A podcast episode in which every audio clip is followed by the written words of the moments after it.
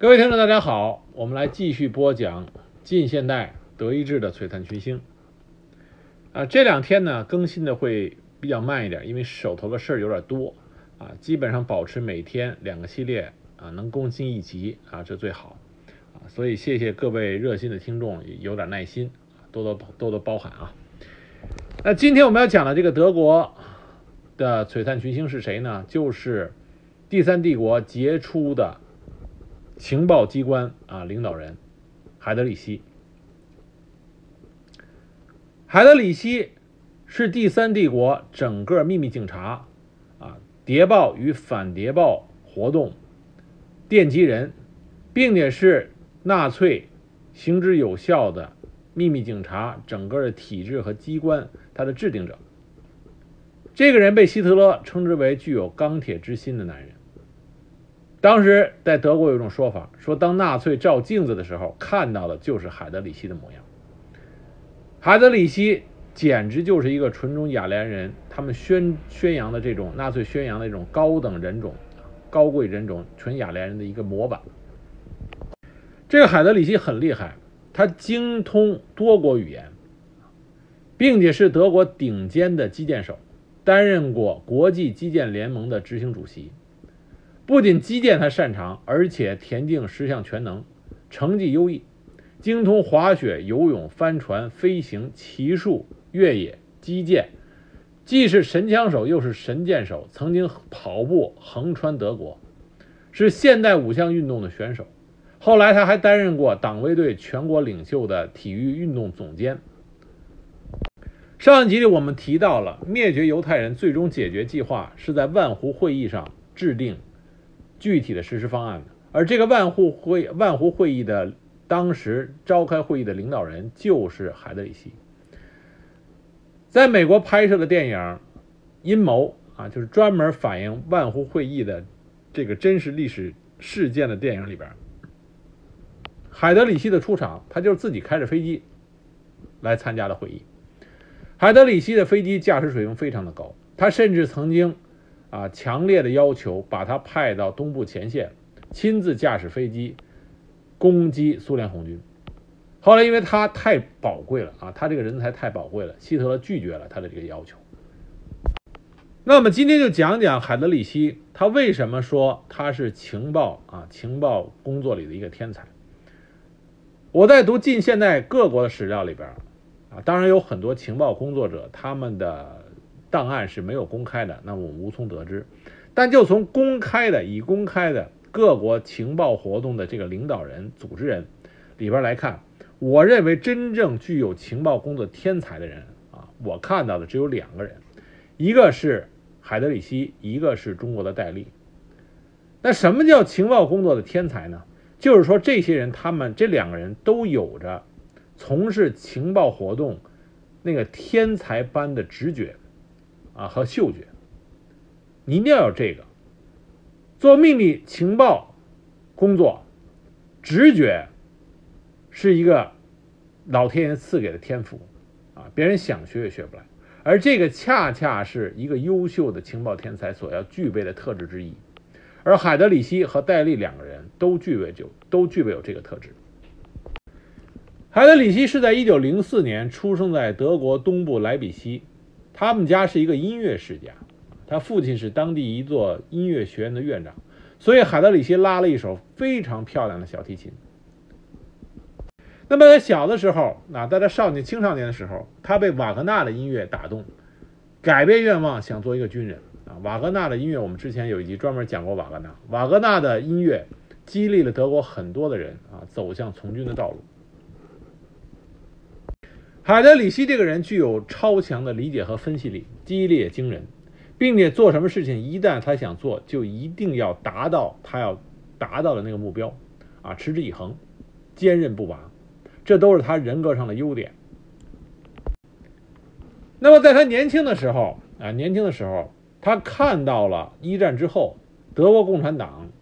和右翼德国右翼势力双方面进行了一些武装争斗，而这种武装争斗当时在德国造成了比较强烈的社会动荡。那么海德里希就选择了站到了右翼势呃右翼势力范围，他十五岁的时候就参加了自由军团。他的脑海里充斥的都是极端主义的理论啊，极端主义理论。这种极端主义理论来自于鲁登道夫以及其他的一些啊德国极端势力啊这些领导人，他们所宣扬的重振德国声威、清洗啊民族，要达到民族的纯洁性啊，这些都是极端主义理论。而海德里希是非常赞同这些理论。那么海德里希就想从军。啊，他父亲很失望，因为他父亲从小就想把海德里希培养成一个音乐家。海德里希的小提琴拉得好，同时钢琴、大提琴作曲方面都很出色，啊，都很出色。但是既然他这个优秀的儿子选择要从军，他父亲也比较理解，于是通过关系，就让海德里希去参加了德国的海军。海德里希当时就到基尔海军基地去报道。前一阵美国啊，是美国还是欧洲拍了一部电影，就专门讲的是海德里希他的人生历程，直到最后啊，他被刺杀这个过程。有兴趣的朋友可以看一下，里边对海德里希的人生历程、人生历程还是描述的比较真实和详尽的。海德里希身高一米八五，长得是挺非常的俊美啊，他不是那种粗犷型的长法，但是是一种很俊美的长法，金发，又能拉得一手漂亮的小提琴。因此，他在当海军的时候，他的上级们，啊，就是上层海军的上层人物，对他都印象颇深。可是底层的那些军官、士官跟他的关系并不好。那么，在海德里希结束了他的士官生涯以后，他获得海军少尉军衔，并且接受无线电专业培训。在那个上个世纪二十年代、三十年代。无线电专业和情报工作是密不可分的啊，这两个相当于是等同的一个名词啊。我们在中国的近现代史看到中统建立的时候，它实际上刚开始中统建立，它成立的就是无线电训练班啊，所以无线电专业和情报工作实际上是混在一起的。在上个世纪二十年代和三十年代，这个时候的海德里希，他的人生啊生活就两部分，一部分是。学无线电一部分就是竞技型体育，他很多的体育项目都是在这段时间内啊学会并且精通的。当时他以一种惊人的进取精神和完美主义倾向来从事这些体育运动。他的击剑教官对他的评论是这么说的：“他说他做任何事情都投入害人的精力，完全不顾自己的体质和实际能力。在体育和无线电。”另外，那么海德里希自学了英语、法语和俄语，他精通多国语言。他的上司们对他的天赋、学识和能力都给出了极高的评价。本来海德里希呢就应该是顺风顺水的一路高升，可就在这时候发生了他人生中最大的一次挫折。啊，这个挫折是跟他和两个女生的关系啊，给他造成挫折。他本来有一个很喜欢的姑娘啊，叫也是他后来的妻子，叫丽娜·奥斯滕。可是就在他要和这个心爱的姑娘订婚的时候，他周边驻地汉堡军工厂的一个高级军官的女儿找上门来要跟他结婚，啊，因为海德里希太招女孩喜欢了，长得又高又帅，又有文化又有素质啊，还是个运动健将，这是很多女生心中啊白马王子的标准形象。那么，这个高级军官的女儿想跟他结为夫妻，可是海德里希拒绝了。他深爱的是那个丽娜。于是，这个姑娘就不干了，说动她的父亲，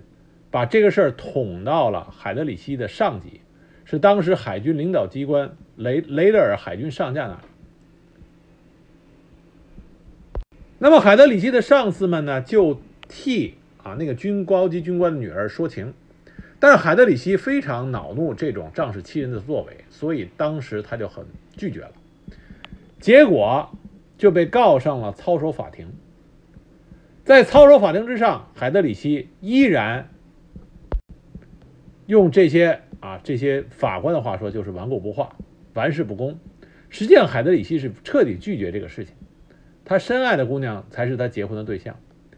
但因为他对上级的这种不恭敬。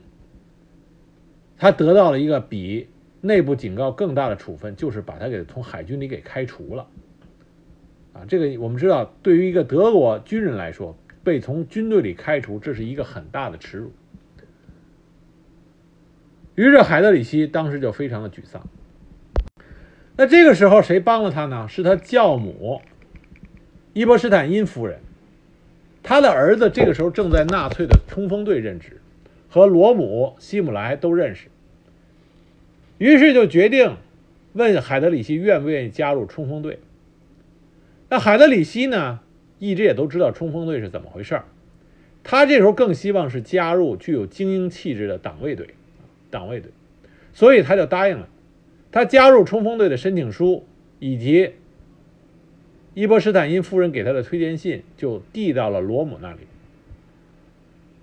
罗姆一看这是个被开除的海军军官，当时就犹豫了，就把他的申请推给了希姆莱。希姆莱做事情是属于一本正经、一丝不苟的。他这时候正希望把党卫队打造成一支血统纯正、纪律严明的精英队伍。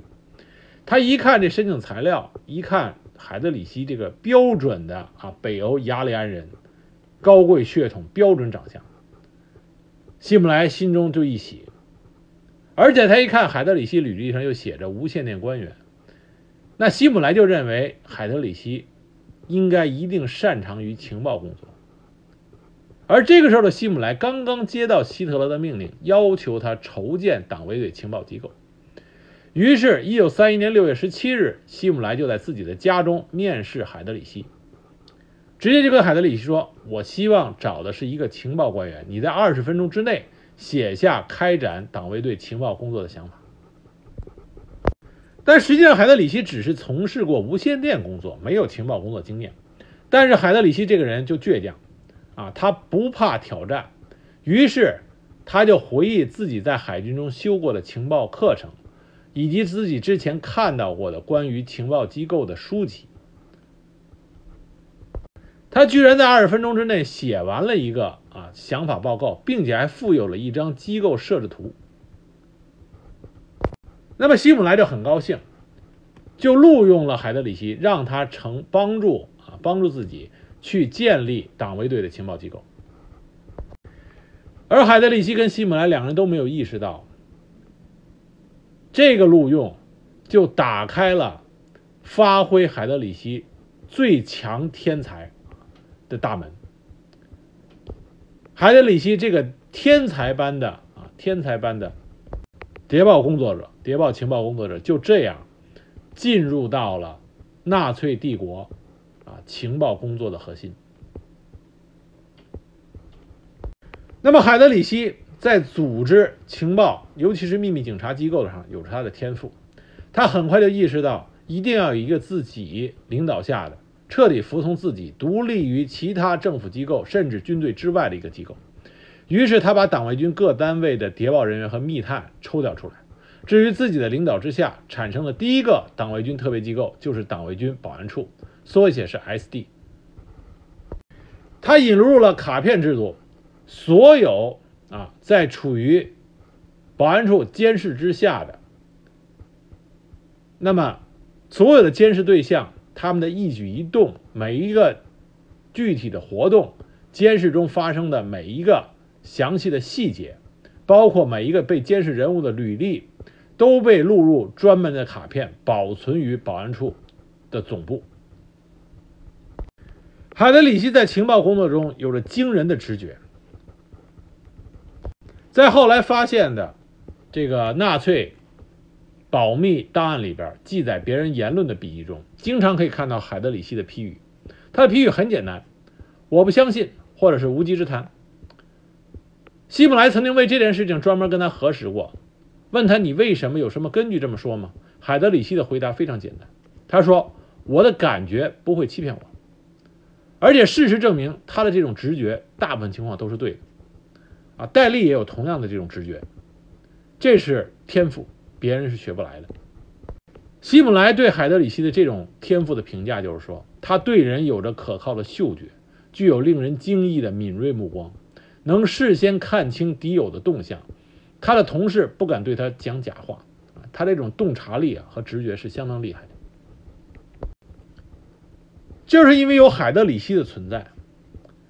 党卫军秘密警察才会在纳粹德国发展到登峰造极的这个阶段。海德里希帮助希美莱希姆莱把党卫军设计成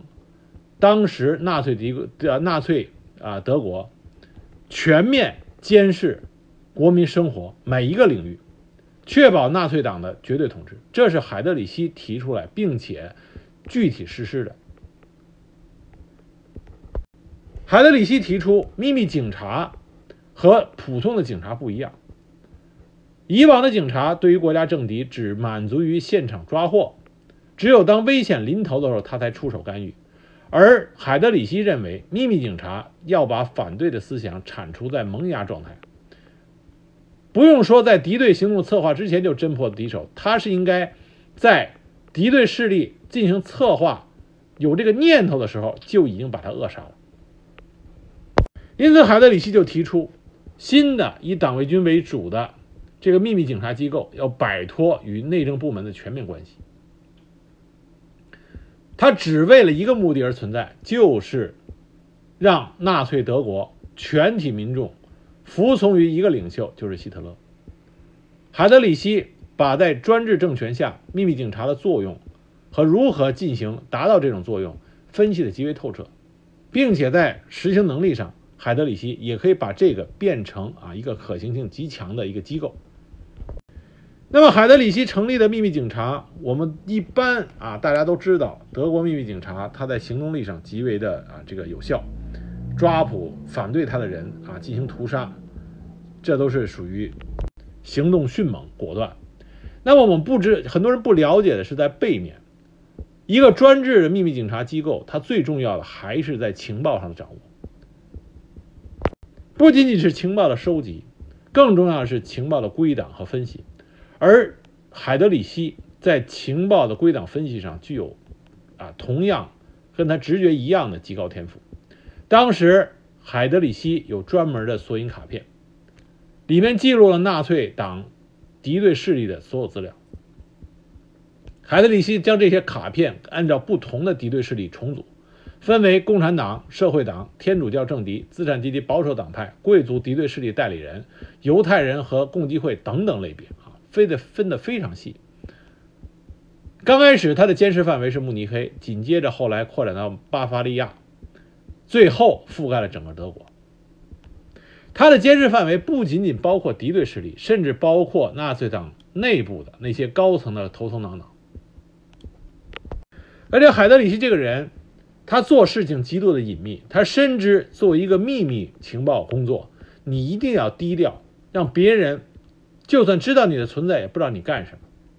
在刚开始的时候，海德里希的这个保安处并不是唯一的纳粹党下属的秘密情报机构，还有另外的两三个情报机构，但是那些领导人都是比较高调。因此，在纳粹党崛起的过程中，那些情报机构被纳粹党的对手加以攻击，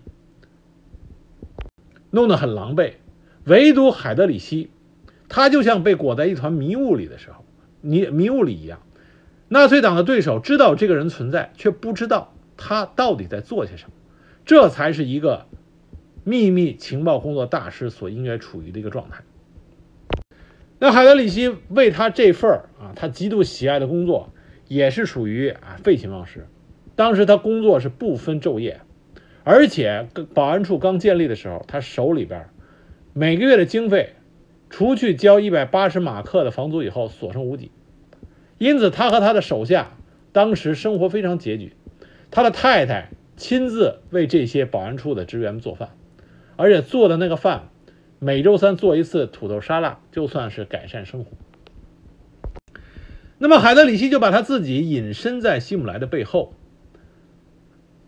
他把他搜集来的情报和分析完以后的这些情报都交给希姆莱，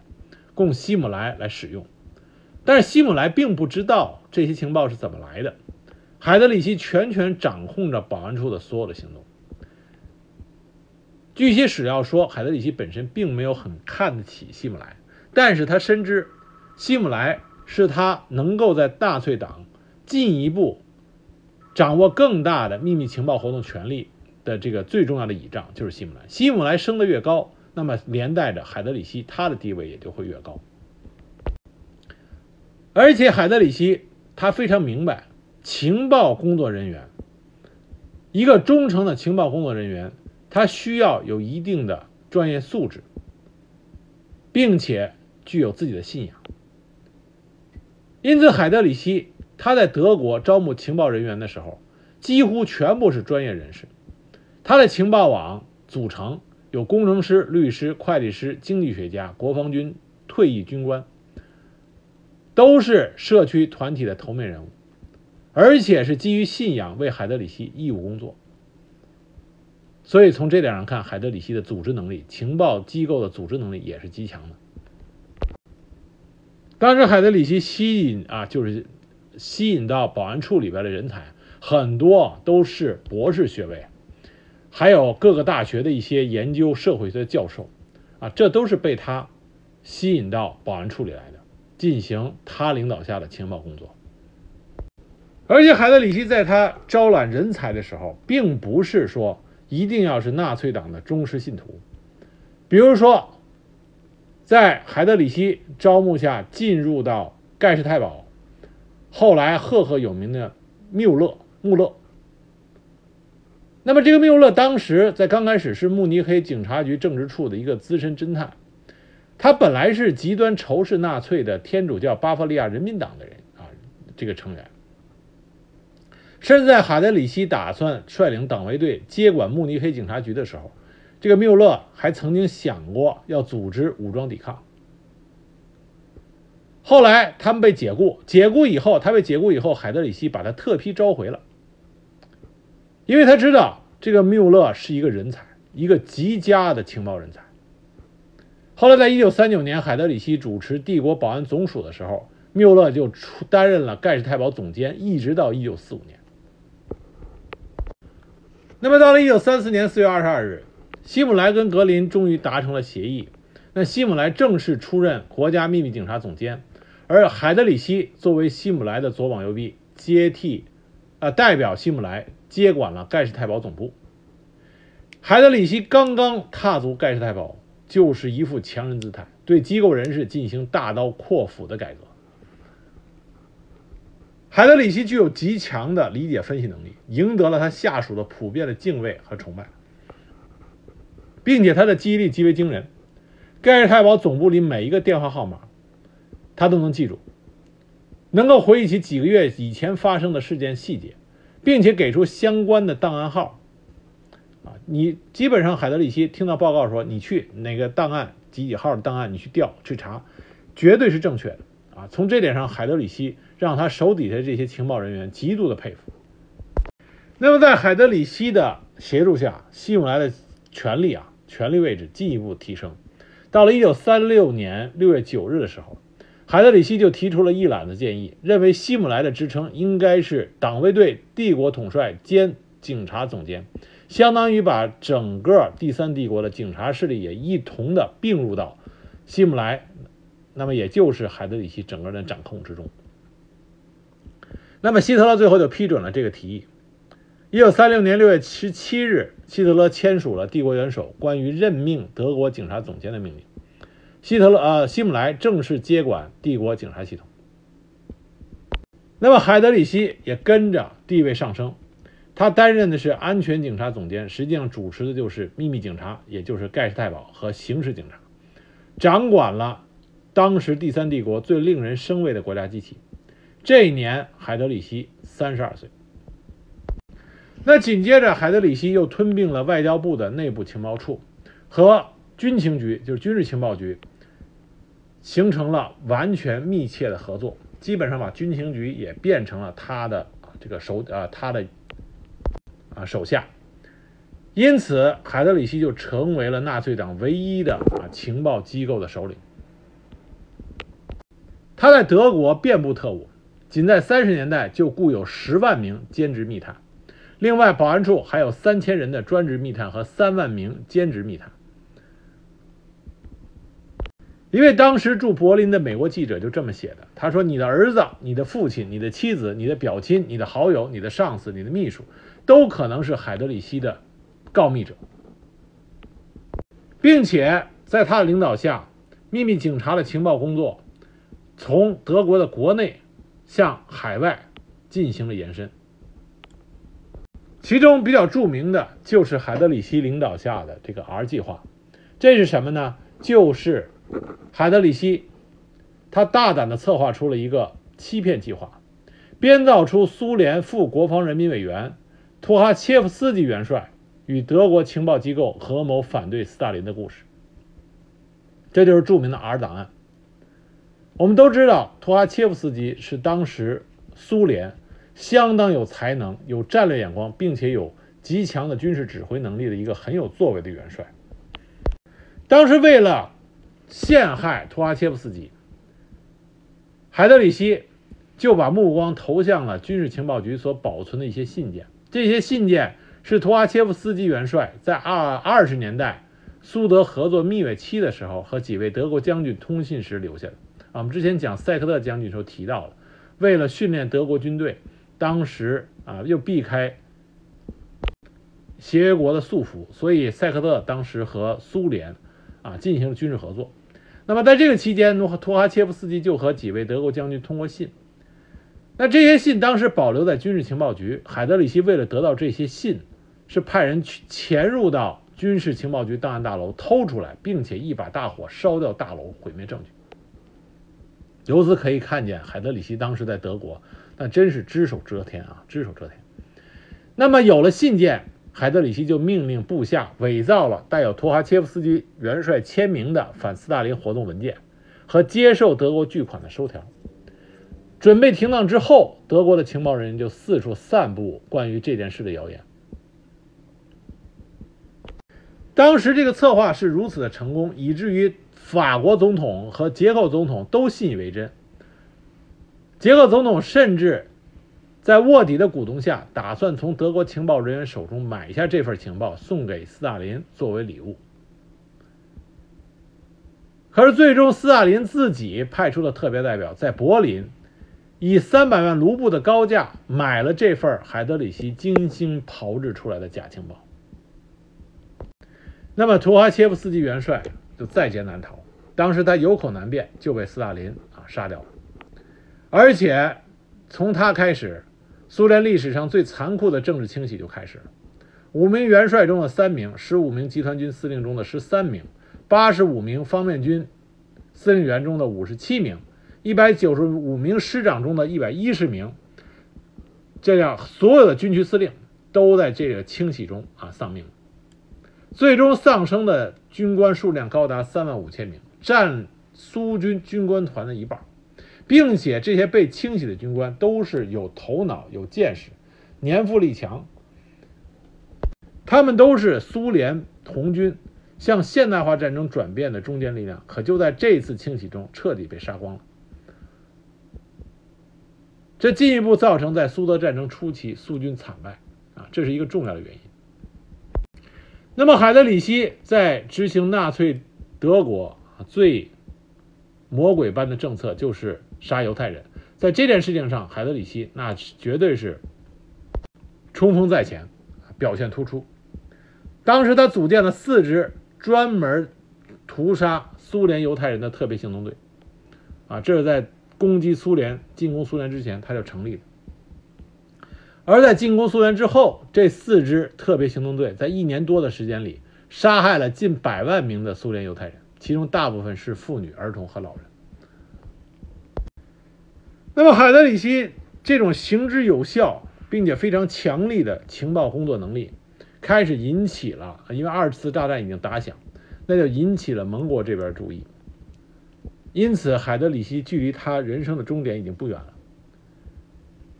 那么，他最终是死在了捷克的布拉格。为什么会死在那儿呢？这要说一下，在一九四一年六月到九月的时候，捷克他的地下抵抗运动在英国的支持下发展的如火如荼。捷克对于德国来说是重要的武器生产基地，而在1941年6月到9月，捷克兵工厂武器的生产量下降了18%，一些工厂甚至达到了下降了35%。德国在捷克的报纸等出版物的印刷量下降了50%，而且捷克地下抵抗运动此起彼伏，影响到了捷克德国的统治。在这种情况下，希特勒就想到了派一个有能力的人去改变捷克的这种变差的情况。谁被选中了？就是海德里希。海德里希到达布拉格，捷克的当晚，就宣布在捷克的主要城市实行全面的戒严，开始着手打击捷克的地下抵抗活动。海德里希的镇海德里希的镇压手段是雷厉风行的，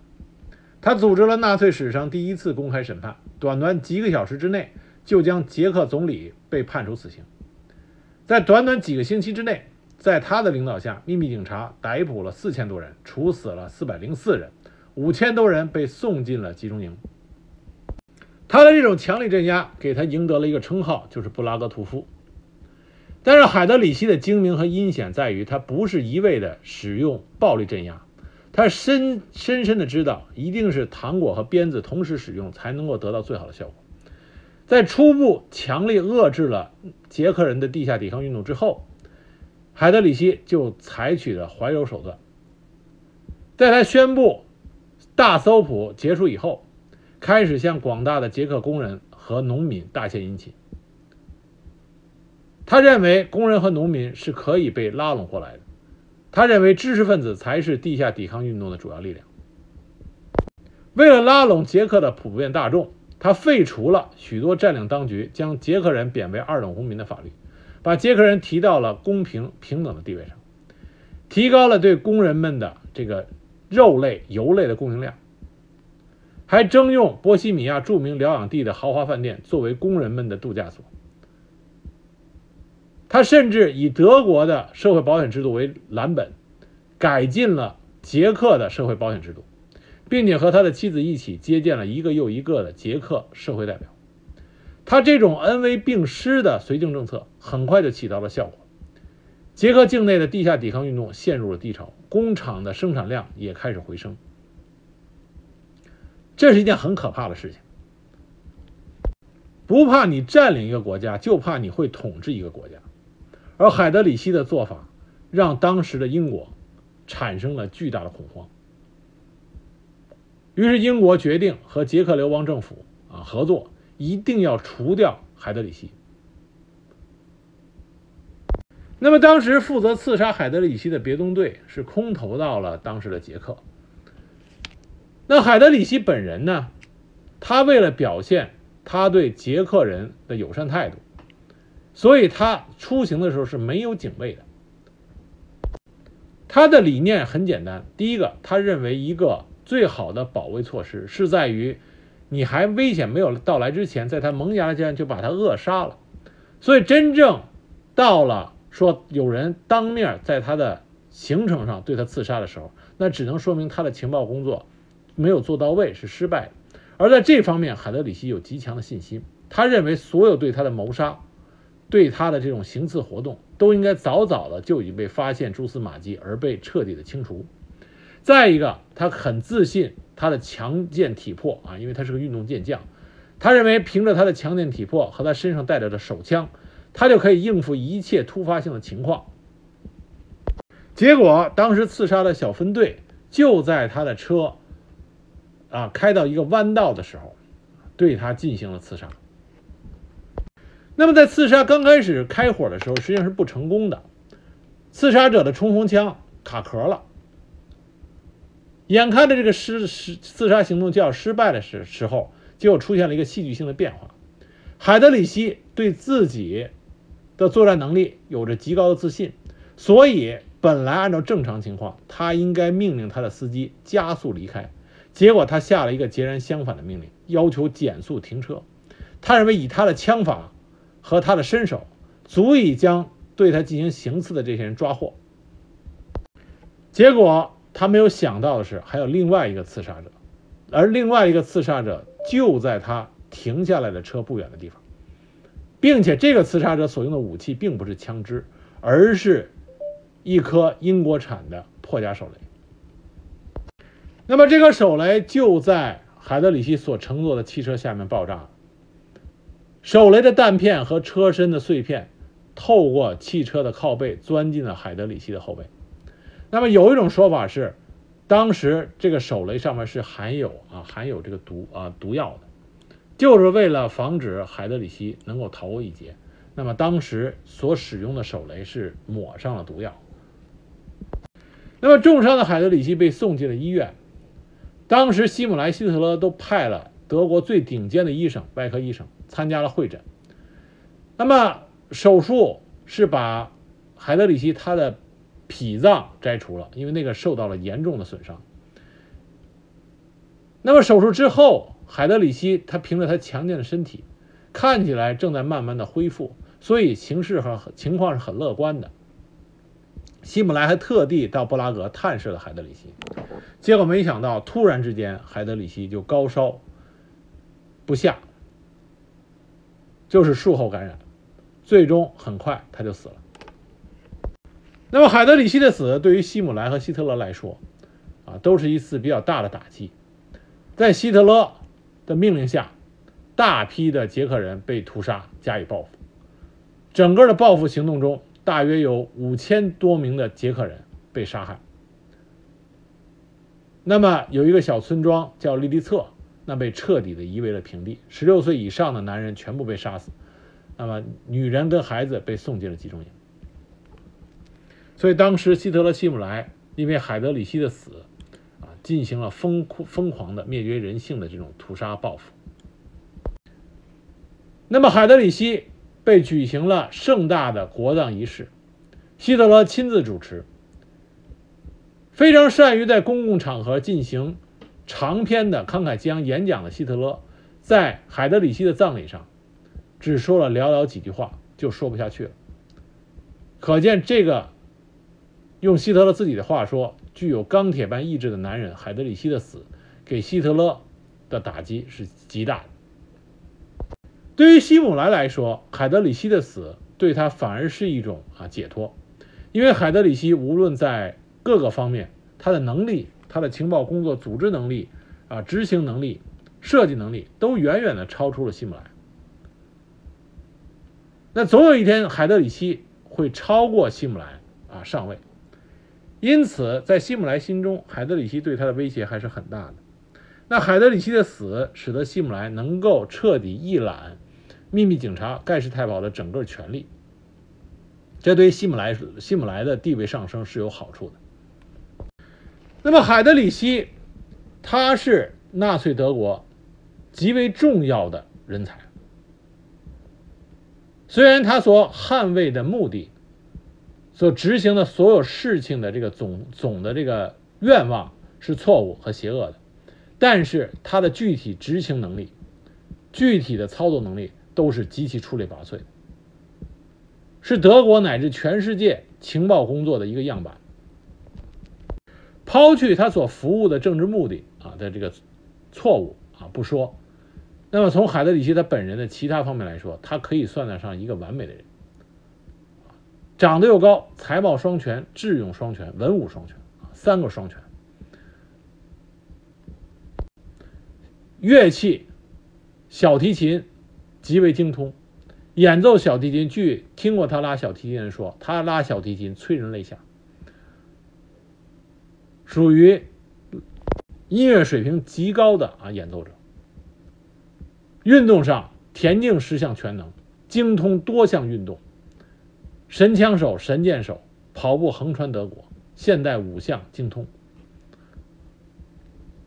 在他从事的工作里，他把盖世太保发展成一个。结构精密、组织严谨、运转高效的机器，直到今天，我们在涉及到盖世太保的纪录片和电影中，都可以看到海德里希所设计出来的这个情报机器是多么的优秀。那么，很多西方的史料学者都把海德里希和施佩尔啊，我们来另外一集会讲施佩尔是德国的军工，呃，制造的领导人。都把海德里希跟施佩尔认为是第三帝国最杰出的啊两个官员，正是因为他们两个的存在，使得纳粹德国他的失败延缓了很多年。那么，另外还有一个很有趣的事实，就是一九四零年，实际上二次大战已经打响了，那么，国际刑事警察就国际刑警组织的主席当时病死了，继任者就是海德里希。海德里希居然被选上继任了国际刑事警察组织主席，而且他的当选是因为除了英法荷兰等和德国直接交战的国家以外，其他二十九个国家都对海德里希抱予了厚望，认为这个有杰出才能的铁腕人物能够有效的制止猖獗的国际毒品贸易、走私、卖淫和诈骗等罪行。也就是他的工作能力是得到了当时国际社会的认可。那这一集我们讲的这位海德里希，他是德国二战中人才的一个完美的典范。抛去他所服务的啊邪恶的目的，抛却这个事情以外来说，海德里希是一个优秀的情报工作上的天才。不仅仅是说他做情报工作，而是他对整个情报事业的理解、情报机构的设计、运营、领导，包括他的情报的分档、归类、分析啊，这各个方面，海德里希都是不折不扣的天才。这是我们想通过这集给大家讲的啊，就是说在这种我们一般史料都在强调海德里希。他是布拉格屠夫，他是一个盖世太保、邪恶的统治者。那么抛却这些，我们要看到另外一面，就是海德里希。海德里希是罕见的情报工作上的一个天才。